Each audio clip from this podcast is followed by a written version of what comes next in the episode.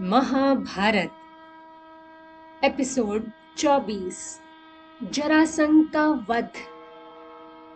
नमस्कार, महाभारत की कहानियों की श्रृंखला में मैं रुचिरा चंद्रा आपका स्वागत करती हूँ। इंद्रप्रस्थ का राजकाज पाँचों पांडवों की देखरेख में फल फूल रहा था। अब बारी थी इंद्रप्रस्थ के राजकाज को और फैलाने की। तो नारद मुनि की सलाह से युधिष्ठिर ने राजस्यु यज्ञ करने का निर्णय लिया। राजस्यु एक वैदिक यज्ञ है, जिसका वर्णन यजुर्वेद में मिलता है। इस यज्ञ को एक राजा चक्रवर्ती सम्राट बनने के लिए किया करते थे। यज्ञ करने वाले राजा के अगल बगल के राज्य या तो उस राज्य के साथ संधि कर लेते थे या मुकाबला करते थे। राजस्व यज्ञ को सार्थक बनाने के लिए सर्वप्रथम श्री कृष्ण को न्योता भेजा गया। और इस न्योते पर श्री कृष्ण इंद्रप्रस्थ आए। उनके आने से पांडव बहुत खुश थे। युधिष्ठिर ने श्री कृष्ण का स्वागत करने के बाद उनसे राजस्व यज्ञ के विषय में राय मांगी। श्री कृष्ण ने कुछ देर तक इस विषय पर सोचा और फिर युधिष्ठिर से कहा, राजन राजस्व यज्ञ करने का आपका विचार अति उत्तम है, परंतु आपके यज्ञ में जो सबसे बड़ी रुकावट बनेगा, वह है जरासंघ। इस यज्ञ की सफलता के लिए जरासंघ का वध आवश्यक है। युधिष्ठिर समझ नहीं पाए। उन्होंने कृष्ण से इसका कारण पूछा। तब श्री कृष्ण ने युधिष्ठिर को समझाते हुए कहा, हे राजन, मगध नरेश जरासंध एक पराक्रमी राजा है। उसने कई राजाओं को हराकर बंदी बनाया हुआ है। जरासंघ ने कठोर तप करके भगवान शिव से कई वर प्राप्त किए हुए हैं। वह मुझे अपना सबसे बड़ा शत्रु मानता है, क्योंकि मैंने उसके दामाद और मथुरा के राजा कंस को मारा था। छेदी नरेश शिशुपाल और कई महापराक्रमी राजा उसके सहयोगी हैं। उनका साथ पाकर उसने शक्ति के मद में चूर होकर स्वयं को सम्राट घोषित कर दिया है। इसलिए आपके द्वारा राजस्व यज्ञ करने की घोषणा वह कभी सहन नहीं करेगा और यज्ञ में बाधा उत्पन्न करने का भरसक प्रयास करेगा। यह सुनकर युधिष्ठिर थोड़ा चिंतित होकर पूछते हैं, हे कृष्ण, हम जरासंध का वध कैसे करेंगे?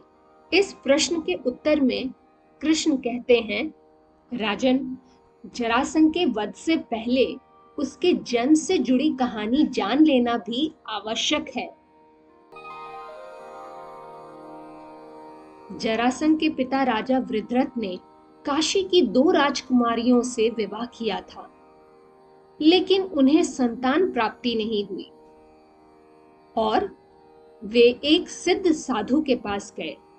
साधु ने राजा को प्रसाद स्वरूप एक आम दिया और अपनी रानियों को उसे खिलाने को कहा।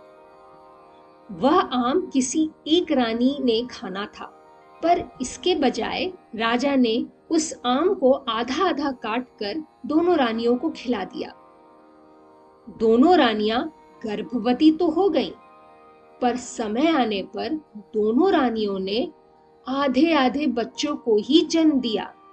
रानियों ने डर कर उस बच्चे के आधे शरीर को बाहर फेंकवा दिया।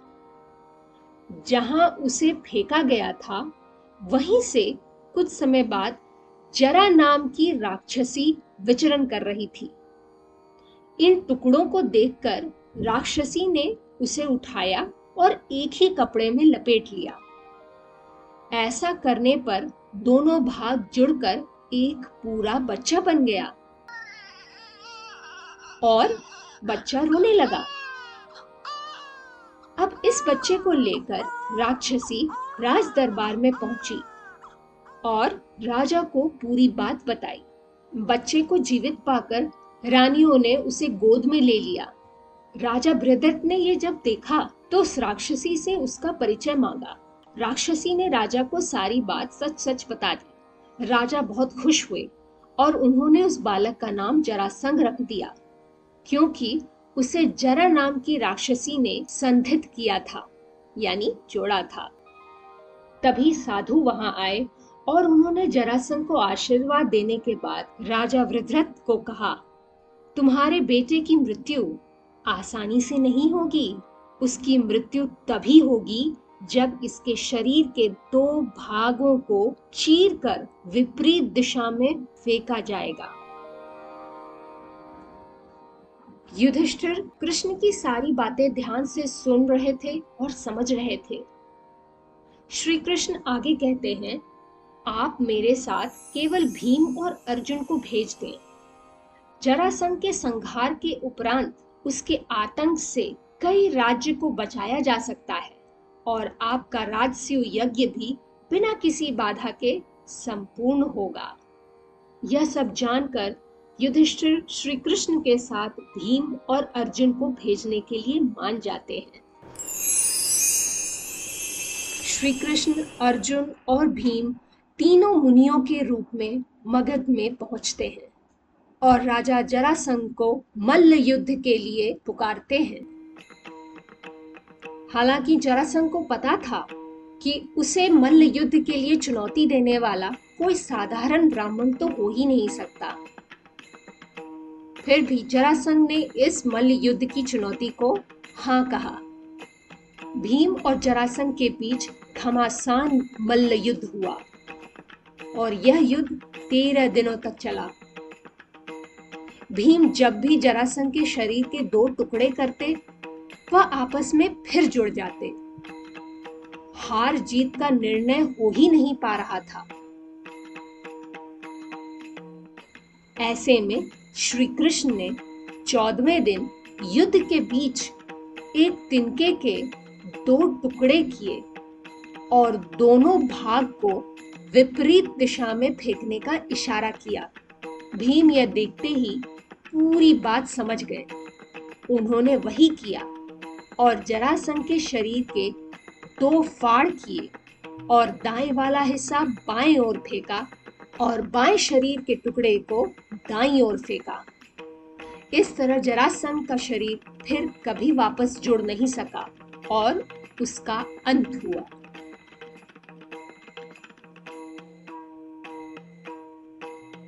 जरासंध के वध के बाद श्री कृष्ण ने उसके बेटे सहदेव को मगध के राज सिंहासन पर बिठाया और जरासंध के कैद में जो राजा थे, उन्हें मुक्त कर दिया और उन्हें बतलाया कि धर्मराज युधिष्ठिर चक्रवर्ती पद प्राप्त करने के लिए राजस्यु यज्ञ करना चाहते हैं।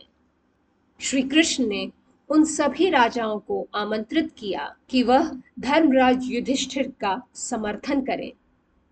राजाओं ने भी श्री कृष्ण का यह प्रस्ताव स्वीकार कर लिया और युधिष्ठिर को अपना राजा मान लिया।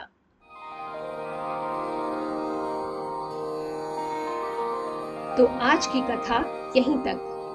अगले अंक में हम राजस्यु यज्ञ के बारे में जानेंगे। जुड़े रहिए महाभारत की कहानियों की श्रृंखला से। मिलते हैं अगले अंक में। तब तक के लिए नमस्कार।